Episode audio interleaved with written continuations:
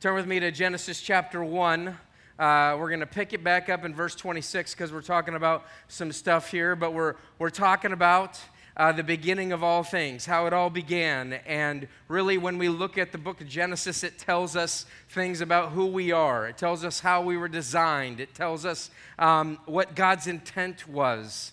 And so if you if you don't just read Genesis and just say, oh, I guess that's what happened, but read it in such a way that says, okay, this is what God intended, and so how should I live as a result of that? That's what we want to what we want to look at here um, this morning as we're continuing on. Uh, last week we talked about how we were created in the image of God. I want to pick it up basically where I started uh, last. No, I don't want to do that. That's going to be too much. Let's uh, go chapter 2, verse 1, and we will go from there. Chapter 2, verse 1. I'll reference those other verses there uh, here as we go. It says this. Actually, I'll go back to verse 131. Okay, sorry, sorry. All right, I'm a little sick took some some medication earlier so we'll see if i pass out here all right all right and god saw everything that he made and behold, it was very good. And there was evening, and there was morning, the sixth day. Thus the heavens and the earth were finished, and all the host of them. And on the seventh day, God finished his work that he had done, and he rested on the seventh day from all his work that he had done. So God blessed the seventh day and made it holy, because on it God rested from all his work that he had done in creation. Uh, did God do some work in creation? I don't know. we could surmise that, I suppose, but I think he wants us to know that God did some work in creation, and he wants us to know that now he's resting. Okay? New section, these words that I'm about to read here, verse 4, uh, signify a new section in Genesis. It's used several times, this uh, phrase. These are the generations of the heavens and the earth, and it goes on from there. But this is signaling a new section. We're putting it in the middle of this for a reason, but follow me here. These are the generations of the heavens and the earth when they were created in the day that the Lord God made the earth and the heavens when no bush of the field was yet in the land, and no small plant of the field had yet sprung up, for the Lord God had not caused it to rain on the land, and there was no man to work the ground. And a mist was going up from the land and was watering the whole face of the ground. Then the Lord God formed the man of dust from the ground and breathed into his nostrils the breath of life, and the man became a living creature. And the Lord God planted a garden in Eden, in the east, and there he put the man whom he had formed. And out of the ground the Lord God made up to spring every tree that is pleasant to the sight and good for food. The tree of life was in the midst of the garden, and the tree of the knowledge of good and evil. A river flowed out of Eden to the water uh, to water the garden, and there it divided and became four rivers. The name of the first is the Pish, uh, Pishon. It is the one that flowed around the whole land of Havilah, where there is gold. And the gold of that land is good. Bdellium and onyx stone are there. The name of the second river is the Gihon. It is the one that flowed around the whole land of Cush. And the name of the third river is the Tigris, which flows east of Assyria. And the fourth river is the Euphrates the Lord God took the man and put him in the Garden of Eden to work it and to keep it. Now we're going to stop right there. Let me ask you something. When you think of paradise, or you think of like the greatest vacation that you could take, when you think about like what is like the, the, the greatest, your, your ideal existence, what is your ideal existence? What does that look like? Think about it for a second. I'm serious.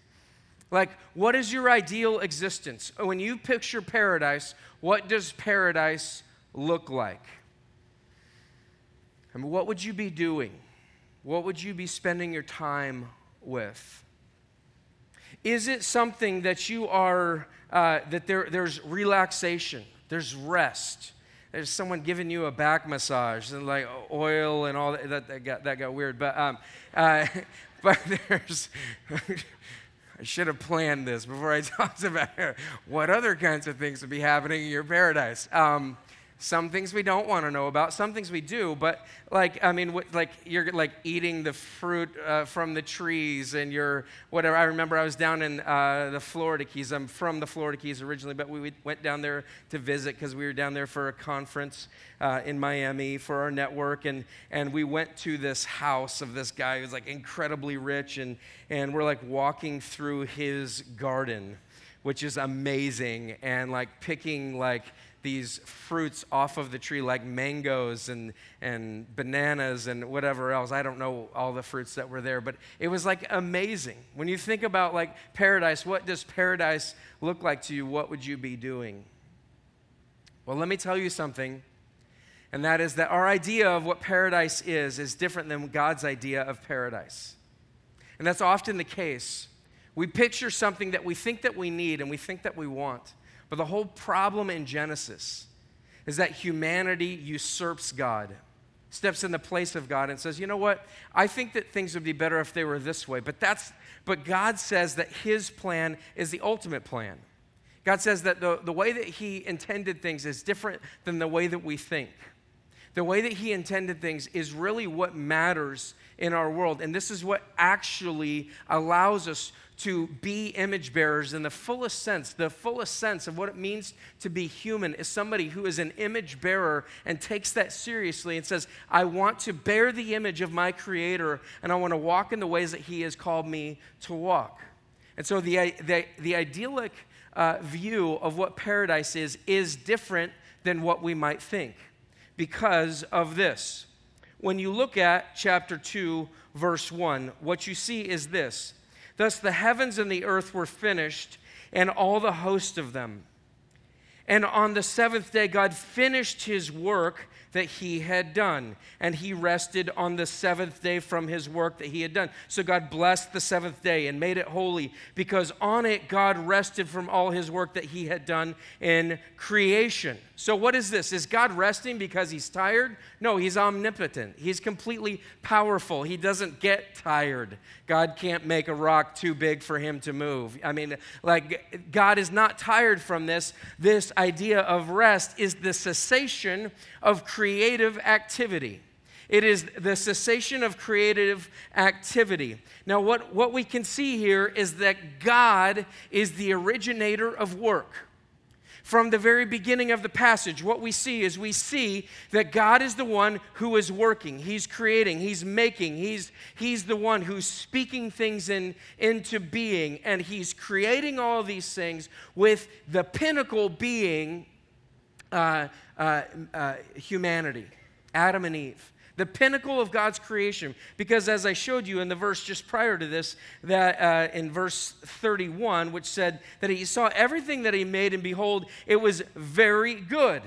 And so, what we see from the very beginning of, of Scripture is God working and God working and God working. And then it says that now here he is, he's resting. He's resting. So, he's resting from his work. Now, what does that say to us?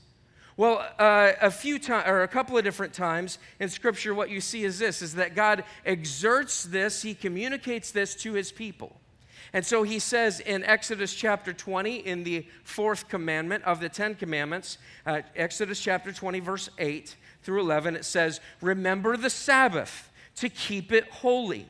Six days you shall labor and do all your work, but the seventh day is a Sabbath to the Lord your God.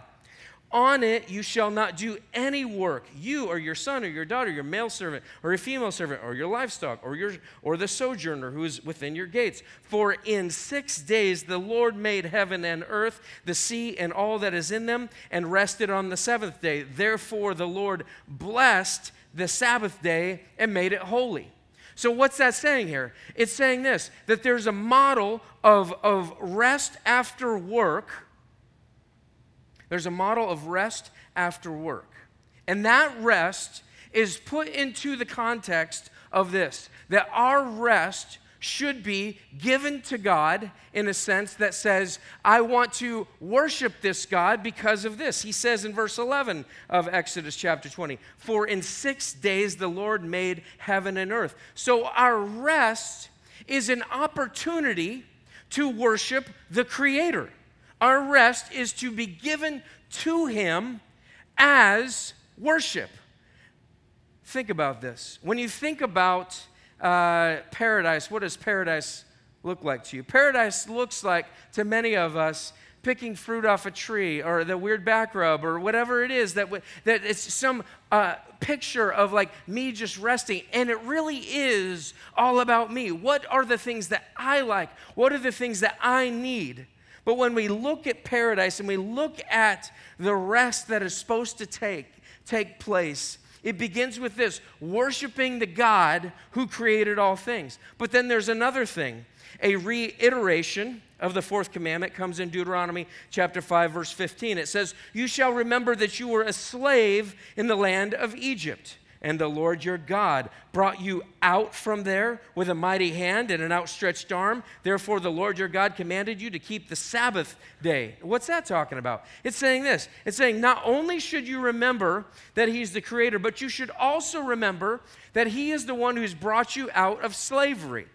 So, our Sabbath, our rest, is not just to be about me, it is mostly to be about God. Now, think about the crazy world that we live in. Think about the craziness that's, that's going on. All of the things that we have scheduled. If you have kids and you're getting into Little League and, and all of these other functions that are going on, we're, we're crazy busy. We're incredibly busy people. And then we have all of the extracurricular activities that we are doing, the things that we watch on TV, and the ways that we, that we live. Sometimes we're, we're working and working and working and working, and then we finally get to rest and we say, Oh, finally, I, I get to rest and I get to have some time to myself. But what this is saying is that this is a different kind of rest. It doesn't mean that you can't have time to yourself. What it means is that what we often forget is that our Sabbath begins with God as the focal point, to worship Him as Creator, to worship Him as Redeemer.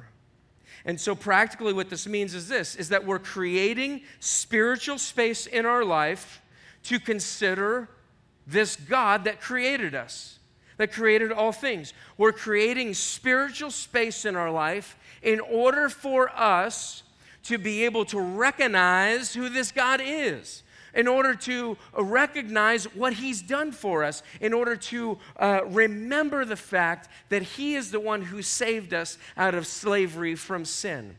But that doesn't often happen. It doesn't often happen, does it? It doesn't happen because ultimately we believe that it is about us. We believe that rest is for us.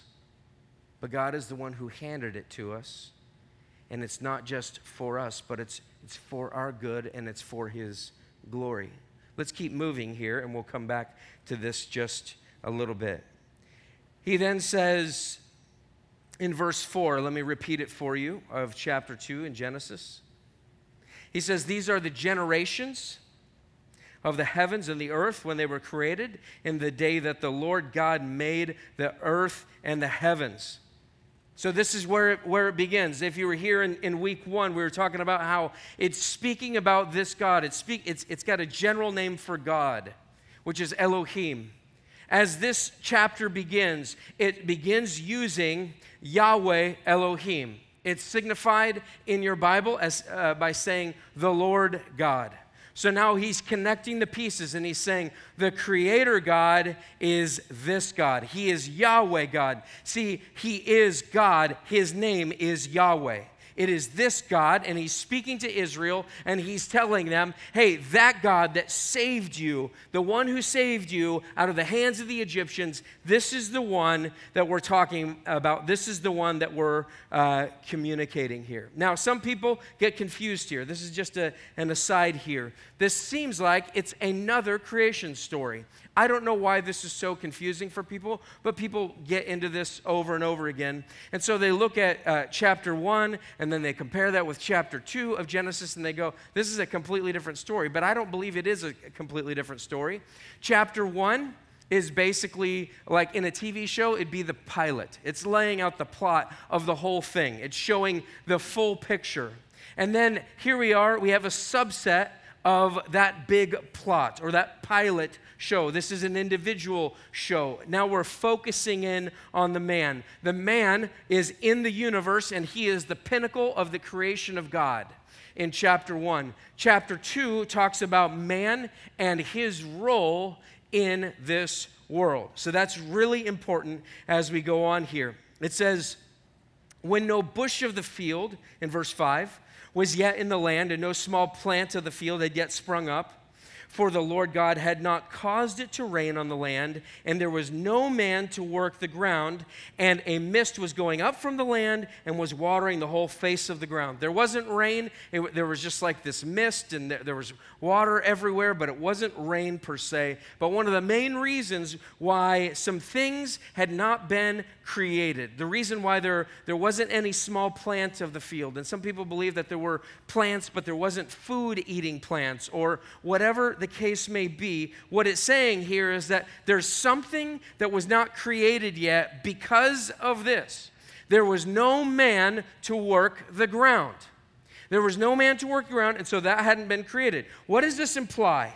That the, the complement of land, the complement of God's creation, is that there would be a man there, man or woman, to care for that to care for that. What this is saying is this is that God's intention was that man would be a part of creation as a caretaker. God creates man in order to care for this great creation. Now, if you were to look at some of the old creation myths and things like that, which we don't have time to go into right now, what you'd find is that in these creation myths uh, during that era, during that time, the Enuma uh, Elish, and throughout Mesopotamia, and even uh, Greek thought on, on some level later on down the line, what it talks about is this: is that these gods they hate work they, they don't like work. They're all saddled with work. And so, what they end up doing is they end up creating this, this humanity, and they say, You go ahead and do work. You're the ones that are supposed to do work. And so, even in Greek, uh, in, in, in Greek thought, in many cases, what they believed was this is that work and manual labor was beneath them. That manual labor was something that was just reserved for the lowest class people.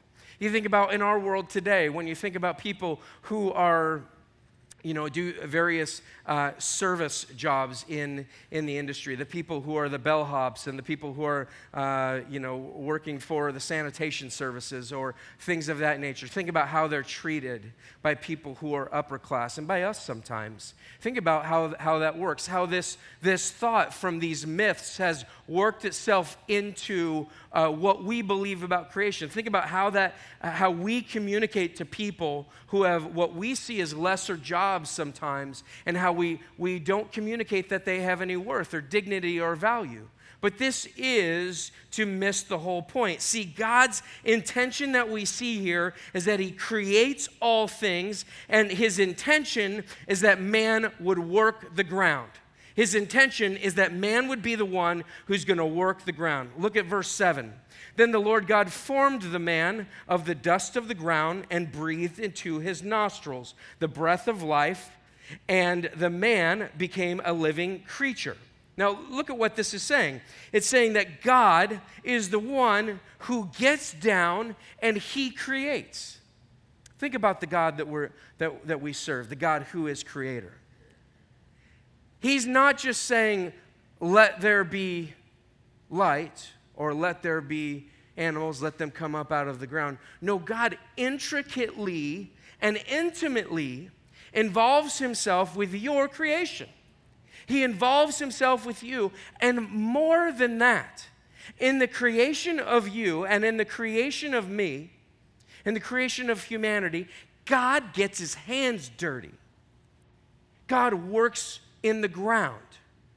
He's taking clay and he's shaping you and I. He's shaping who we are.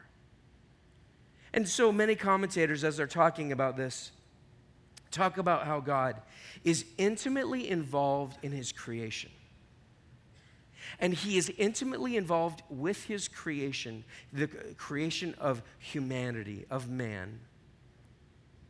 He's intimately involved in that through his work. He's working, he's getting his hands dirty. Think about these other creation myths the things that they communicated, that worth is beneath them. Work must be beneath this God. But this God has already worked. And so, and, and, and he's worked so much that he comes to a point where he says, I'm going to stop my work. I'm going to rest. This is the God that we serve. And then, so intimately involved is he in who you are as a person that when he brings life into humanity, he bends down and he breathes life into the nostrils, which is kind of a gross picture, but uh, it's intimately involved in bringing life to you and I. What this is saying is this is that you are not an accident. God's creation of you does not say that, like, oh, you're just here to do God's bidding and that's all that you are. You're just here to do the work of the gods or something like that. No, God is deeply embedded in the idea of who you are, and He cares for you so much that He is willing to get down on His knees and work and create and craft. He's a creative God, He's an artist, and He's creating you. Psalm 139 talks, out, uh, talks about how we've been knit together in our mother's womb and how He knows every detail of who we are. Do you understand that God, that God is the one who has created you? And He has breathed life into your body through His intimate touch. This is the one that we serve. Look at a secular viewpoint. You are the product of nothing important of no God who ever had any intention. Do you know what that communicates about your value, about your dignity? It says this it says, it doesn't matter if you die. It doesn't matter if you go away. It doesn't matter if you're here today or gone tomorrow or anything like that. It doesn't matter.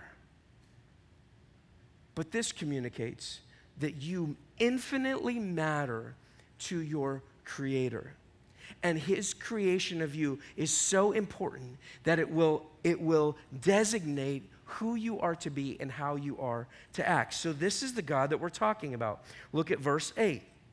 And the Lord God planted a garden in Eden in the east, and there he put the man whom he had formed. So, God is working, he's creatively crafting uh, this sculpture, he breathes life into this man. He puts this man into this garden. It's not just a garden, it's not that God just snapped his fingers, but it is implying this that God got down on his hands and knees and he was he was he was digging out the dirt and he was putting in some seeds and he was digging out the dirt and he's putting in some seeds and he was tilling the soil. He was tilling the soil and he was involved in the creation of this garden. Do you know what this communicates? God is the one who feeds humanity. Humanity does not feed God. Think about the cults and things of that day, these myths. They were to bring food and offerings to appease the gods, to feed the gods, and things like that. Do you see what God is saying here through His Word? He's saying this You don't feed me, I feed you. I am the one, I am the provider, I'm the originator, I'm the one who has created this work, and I am the one who has started it. I am the one who began this work, I am the one who is doing this.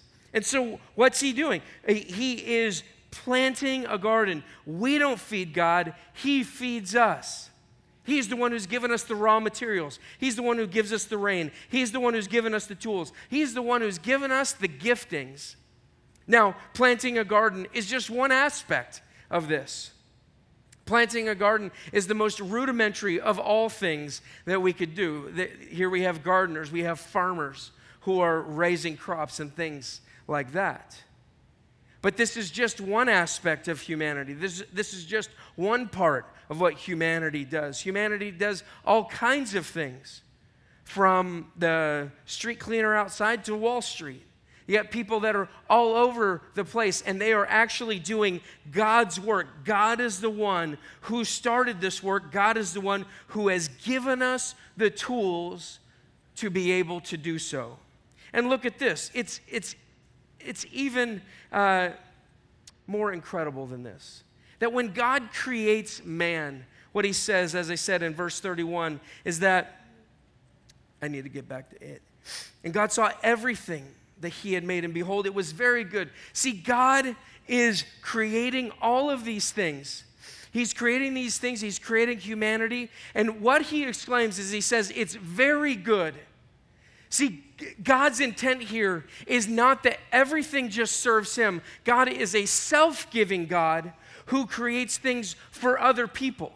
He creates things for other people to do. He creates food for them. He feeds them. He's a self giving God.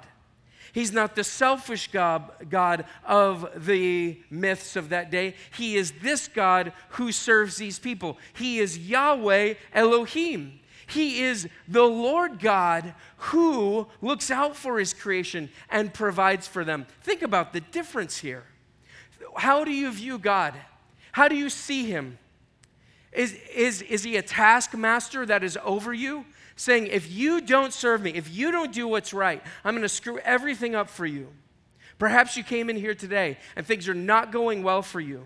And part of the reason why you're here, if you're really honest, and you talked about why you're here today, is because of this. I'm here to appease the God I'm here to appease that God. If I just come and I sacrifice and I give to Him, I give to Him of my food. Maybe I'll throw some money in the, in, in the offering box or, or maybe I'll worship Him a little bit. Maybe He'll give back to me. But the thing that you don't see and the thing that you don't understand and the thing that you, you, you don't really know is this you don't know God.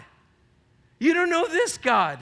You don't know the God who is self giving, who gives of himself, who gets down on his knees and creates humanity, who gets down on his knees and plants a garden for humanity. And it says this in verse 9 And out of the ground the Lord God made to spring up every tree that is pleasant to the sight and good for food. The tree of life was in the midst of the garden, and the tree of the knowledge of good and evil. We're not going to get to that. That's in chapter 3. We'll, we'll come back to this a little bit later about the tree of knowledge of good and evil. But this is this God. He's providing for us things that are pleasant to look at and great to eat. Do we worship God when we're eating the fruit of His trees? You know, like eating an orange is an act of worship. It can be an act of worship that says, This is the good God that created this stuff. He provided this. We don't feed God, God feeds us. He created the processes, He created the seasons, He created the seeds. This is the God that we serve. How do you know this God? You read His word and you see who He is. And then it says in verse 15 the Lord God took the man and put him in the Garden of Eden to work it and to keep it. The Lord God took the man and put him in the Garden of Eden to work it and to keep it. Now, let me just say this paradise is not a workless environment but a, an environment of divinely initiated labor. God does all of this all of this work. He's working himself. He's planting, he's creating, he's doing all of these things. And why is he doing that? He's doing that to create this world in which he will put man. And the intention that he has for man is that man will be there as a caretaker not just as a conservationist, not as a park ranger necessarily, but as somebody who would utilize what God has given. Yes, we are to care for creation, but we are also to be able to use creation. Creation doesn't exist on its own, creation exists for our use and our care. And think about the themes that you could take from that. That there's extreme environmentalism, but then there's also the corporations that dump in, in incredible amounts of pollution into the world or have in years past and things of that nature. Can't you see here that one of these denies that this world was created for us, that God put us in this world to take care of it and to benefit from it? And one of them denies that we should be, have any care at all for what God has created here and that we should just destroy it. Well, it's all just going to burn up anyway. This is not environmentalism. This is creation care. This is what God has put into us. He has put into us to care about our creation. What does that mean politically in our world today? Well, it could mean a number of different things. I keep trying to communicate this to you guys, and that is that God has not created Republicans or Democrats. Jesus is not a Republican or a Democrat. We are believers in Jesus Christ, and as such, we give glory to God. He is our King. Now, this world, how we go about it, there's a number of different ways that we could do that, but we need to be clear that we're not here to support any one political agenda. We're here to, uh, we're here to promote this God of the universe who's created all things. God's intention was that we would be here to work it and keep it. And so, our idea of paradise, of absolute rest and relaxation, is kind of put under a microscope here because of this God works six days and he rests for one. He works six days and he rests for one day. What does that mean? That paradise is not a place of just absolute rest, but paradise is a place of meaningful work along with a rest that is given to God and says that you are creator and you are redeemer. That this is what paradise is. See, this, the second thing I have for you is this work is not the result of the curse. Our work doesn't come to us because of the curse. Genesis, Genesis chapter 3 talks about the fall. If you're unfamiliar with this, that's okay. We'd love to tell you about that. It's a horrible story. Uh, you'll enjoy it. Uh, but the fall really talks about where did sin come from?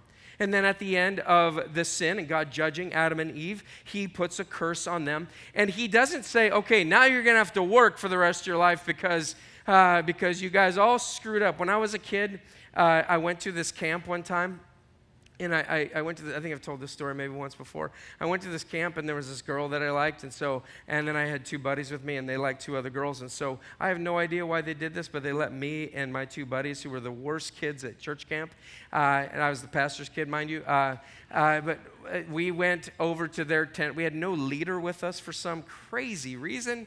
Uh, we do things differently here at Outward, but uh, we went, went over, got these three girls, brought them back, completely innocent, I swear. Um, and uh, we're just sitting there hanging out in my, in my tent and uh, our tent, and we're listening to some music, and somehow all six of us fell asleep.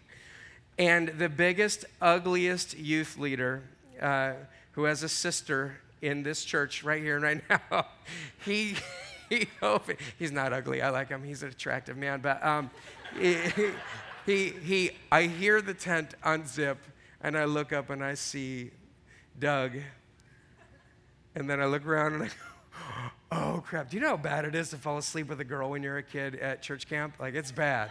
It's bad. Uh, if you don't know, now you know. Uh, but what he said was, Y'all are working for me for the rest of the day. You screwed up, you're working for me. And I chopped wood and all this stuff, and I was like, Hey, I like chopping wood. Thanks for giving me something to do. Uh, love the guy. He was here a while ago. I hadn't seen him in, man, it might have been 20 years. He was here several weeks ago, but that's not what God's doing. You screwed it all up. Now you got to work. Work this off We'll see if you if you get into the afterlife. Work a little harder. We'll see we'll see how things go. Maybe you get in, maybe you don't. That kind of thing. See, work is not the curse. Work is the blessing. Did you know that? Work is a blessing. Do you know how illuminating that is to me? I love to work. Maybe a little too much but I love to work. When I'm working, like working physically, I, I love I love to clean my yard. I love to mow grass. I love to mow grass. I would buy property just to mow grass. Like I love mowing grass. I have no idea why. It is like absolutely soothing. It doesn't talk back to me, doesn't yell and scream, things like that. I have no idea why. It could be because I have children in the house. And then I can always be like, yeah, honey, I'll be outside mowing the grass. Sorry about the kids, but um, like, give me more time out there. No, I'm actually a very involved father when I want to be, but. Um, uh, I, I love to work. I mean, do you love to work? Do you like it? Do you enjoy working? I love working. I love to work. Do you know that that is part of God's design of you? That God's design of you is that He puts you in the garden. He puts you in the garden in order for you to be able to work, in order for you to be able to produce and provide and to feed yourself, and then to take a day of rest and contemplate this incredible God who put you in this garden, which is our world today and he's given you the raw materials and the gifts and all of this stuff. And more than he's the creator, and he is the one who is your redeemer. Do you see how out of balance we are? See, some of us think that work is a curse. And we think that the blessing is the rest. And so we would like it if we were working one day a week and we were resting for six days out of the week. And we think that that's the pinnacle. Like win the lottery and you'll be resting eternally. Do you know that that's a curse? That that's not a blessing. That's actually a curse. That's actually, do you know that when God gives you work to do that that can be a blessing in your life that God is molding you, He's shaping you, He's allowing you to become somebody new. You don't find out who you are until you become somebody who's working and creating and providing and things like this. Do you see who this God is who has done this for you? Like I could go on and on and on about this. It's such an amazing thing. See, here's the thing is that work is a blessed activity. If you were to look at chapter 1, verse 28, it says, And God blessed them, and God said to them, Be fruitful and multiply and fill the earth and subdue it and have dominion over the fish of the sea, and on and on it goes. God's blessing is a delegation of a role. His, his blessing has come to you in work. Think about this. You probably know people who haven't been able to work and they feel like they're cursed. They feel like I'm cursed because I can't do anything with my time. Think about what Goodwill Industries does. How they uh, invite people, uh, invite persons with disabilities in. They give them some type of job training so that they have something to do. Why? Because work is a blessing, and rest is a blessing. You see from the verse verse 3 so god blessed the seventh day and made it holy. And he's blessed it in this way. He says the best thing that you can do is create spiritual space in the midst of my blessing of work so that you can honor and glorify me.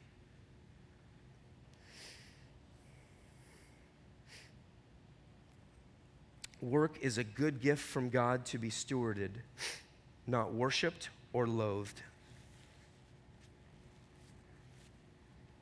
Rest is a good gift from God to be stewarded, not worshiped or loathed. You can overwork or you can underwork. You can de- deal with la- laziness or you can deal with workaholism. Both of those are inconsistent with the way that you were created. Rest or Sabbath is an opportunity to worship the Creator, Redeemer, as we've said. And then the last thing we got to ask is why did God create work? Why did He do that? What's, well, here's something for you to do. I guess, you know, you can yeah, plant that garden over there and, you know, feed, figure out how to feed yourself and stay out of my hair kind of a deal.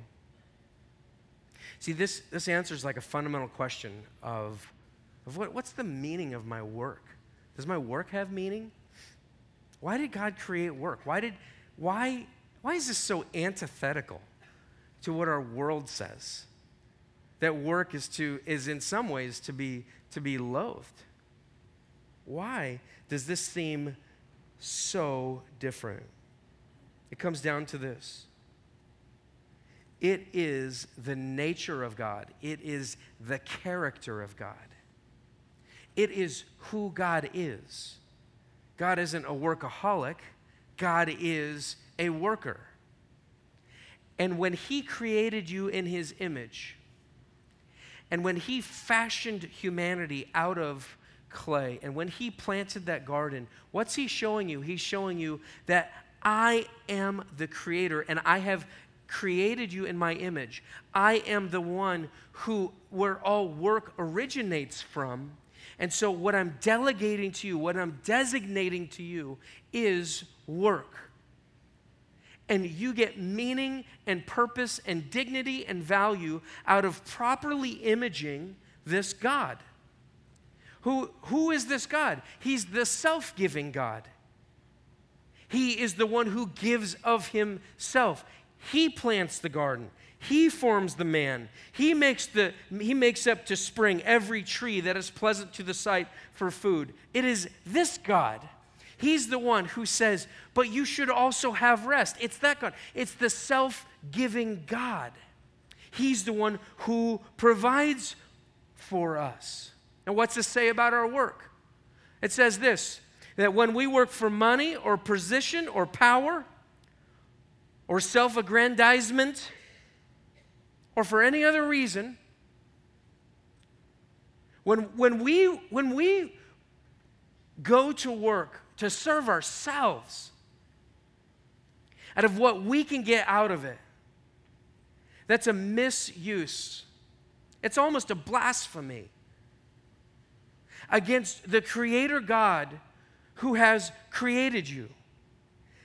See, men and women, you could be going to work every day for a paycheck and a job that you hate, and the reason why you're going to that job is just so that you can make enough money. But here's the thing you are not imaging the Creator properly in and through that.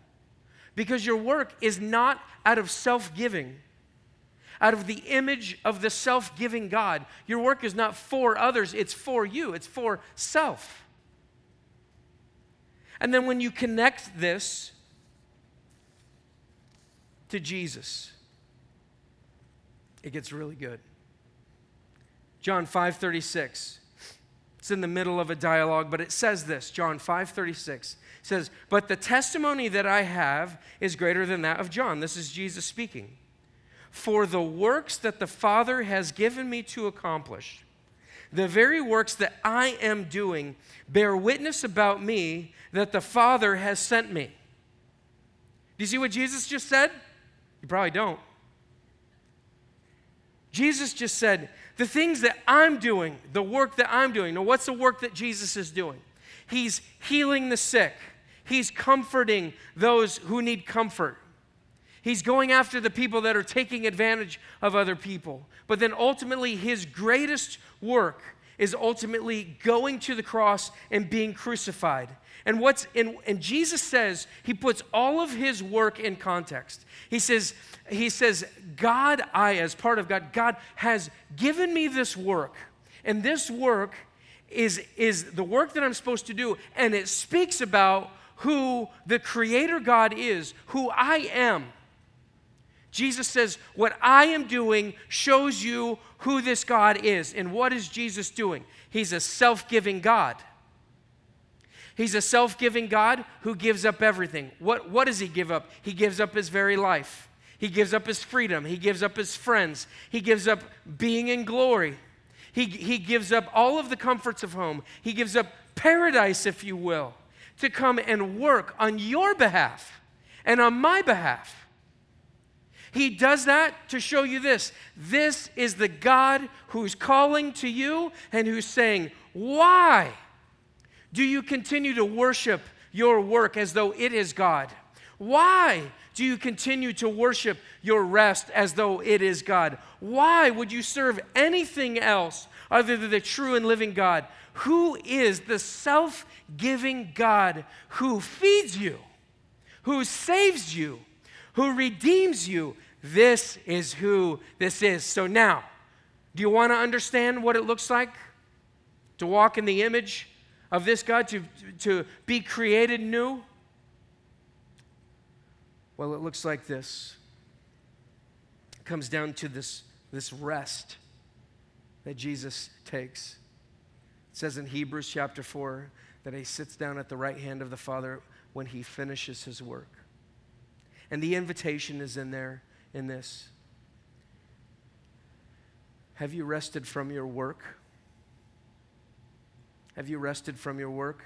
And by that, it's saying this there's so many of us that think that our salvation, that our well being is dependent upon us and what we do. And we're working and we're working and we're working and we're working, and we think that we have this horrible slave driving taskmaster who is over us and who's given us all of this cruddy work. And he's, and, he's, and he's saying to us, if you just work a little bit harder, but that's to not even know him. Do you want to know? Do you want to understand how to know him? You have to look at Jesus and the work that he came to, to do.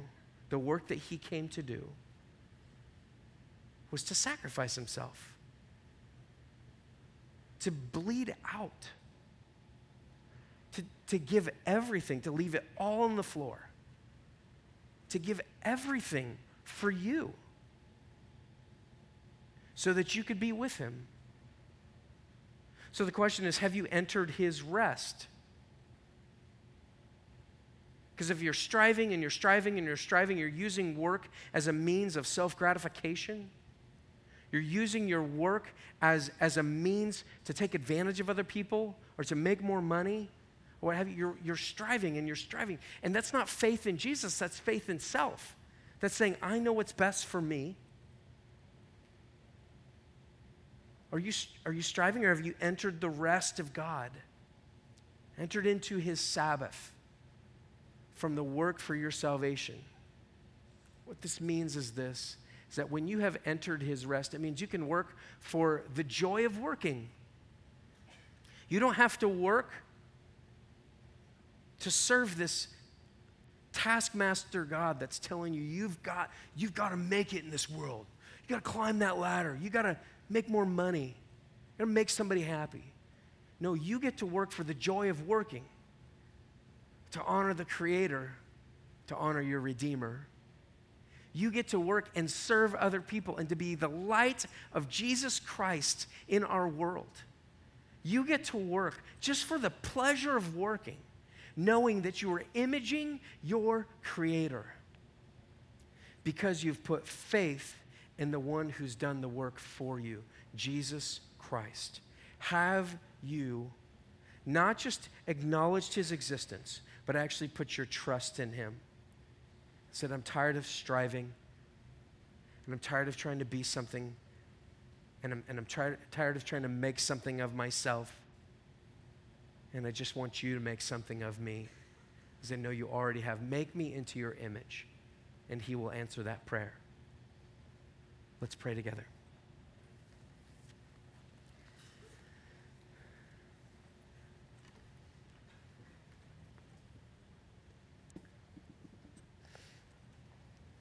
Lord Jesus, there's many of us here in this room that have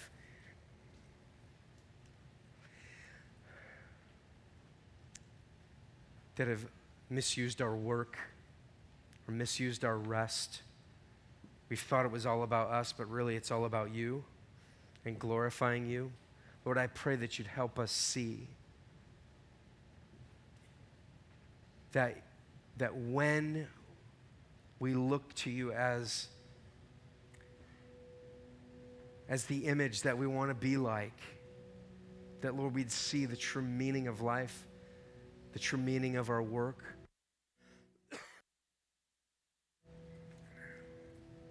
That, Lord, that we would understand what it is that you want from us. Lord, I pray for those that have never put their trust in you or think that they have. Lord, I pray that today is the day, Lord, that they would walk with you today, put trust in you. Lord, that they'd tell somebody this morning.